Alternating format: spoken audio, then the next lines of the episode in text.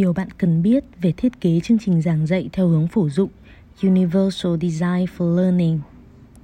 Thiết kế chương trình giảng dạy theo hướng phổ dụng U D L là cách tư duy về dạy và học mang đến cho tất cả học sinh cơ hội thành công như nhau.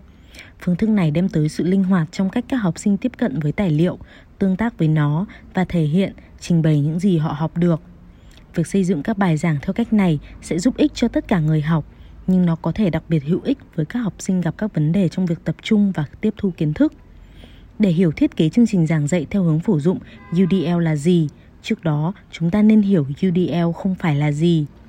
Từ phổ dụng có thể khiến bạn nhầm lẫn. Nó giống như U D L chỉ là tìm một phương pháp để dạy tất cả trẻ em, nhưng U D L thật ra lại có cách tiếp cận ngược lại. Mục tiêu của U D L là sử dụng các phương pháp giảng dạy đa dạng để loại bỏ bất cứ rào cản học tập nào và mang tới cho tất cả học sinh cơ hội ngang bằng nhau để thành công. Tất cả tập trung vào việc xây dựng tính linh hoạt có thể được điều chỉnh để phù hợp với điểm mạnh và nhu cầu của mỗi học sinh. Đó là lý do tại sao U D L có lợi cho mọi người học. Phương pháp tiếp cận giảng dạy này không cụ thể nhắm tới các học sinh gặp vấn đề trong việc tập trung và tiếp thu kiến thức, nhưng nó có thể đặc biệt hữu ích với một phần năm học sinh mắc các vấn đề này, bao gồm cả những học sinh chưa được chẩn đoán chính thức. Nó cũng có thể rất hữu ích với những người học tiếng Anh. Hiểu về U D L.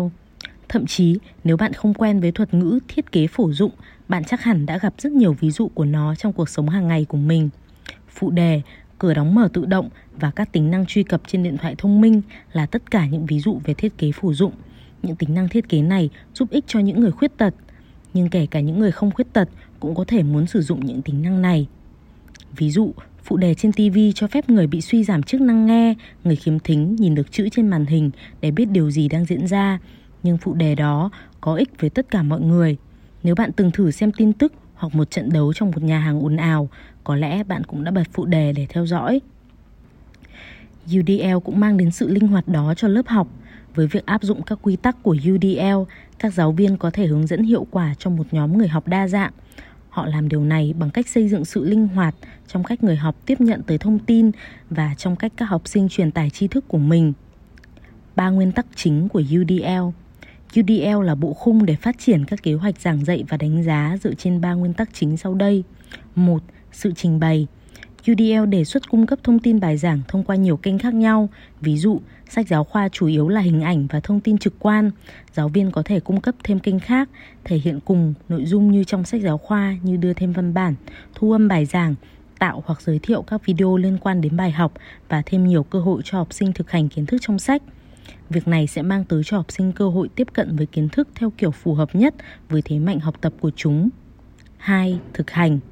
U D L khuyến khích cho trẻ tương tác với tài liệu và thể hiện điều mình vừa học được theo nhiều cách. Ví dụ, các học sinh được phép lựa chọn giữa bài thi trên giấy, thuyết trình miệng hoặc là làm dự án theo nhóm. Sự tham gia. U D L khuyến khích các giáo viên tìm kiếm nhiều cách khác nhau để tăng động cơ học tập cho học viên, để người học tự quyết định và giao cho họ những bài tập liên quan tới cuộc sống của họ là những ví dụ về cách các giáo viên có thể duy trì sự hứng thú của học sinh. Các chiến lược phổ biến khác bao gồm thiết kế các hoạt động rèn luyện kỹ năng giống như một trò chơi và tạo cơ hội cho học sinh đứng dậy và di chuyển xung quanh lớp học. Các ví dụ khác về thực hành U D L trong lớp học bao gồm cho phép học sinh hoàn thành bài tập bằng các cách tạo video hoặc vẽ truyện tranh.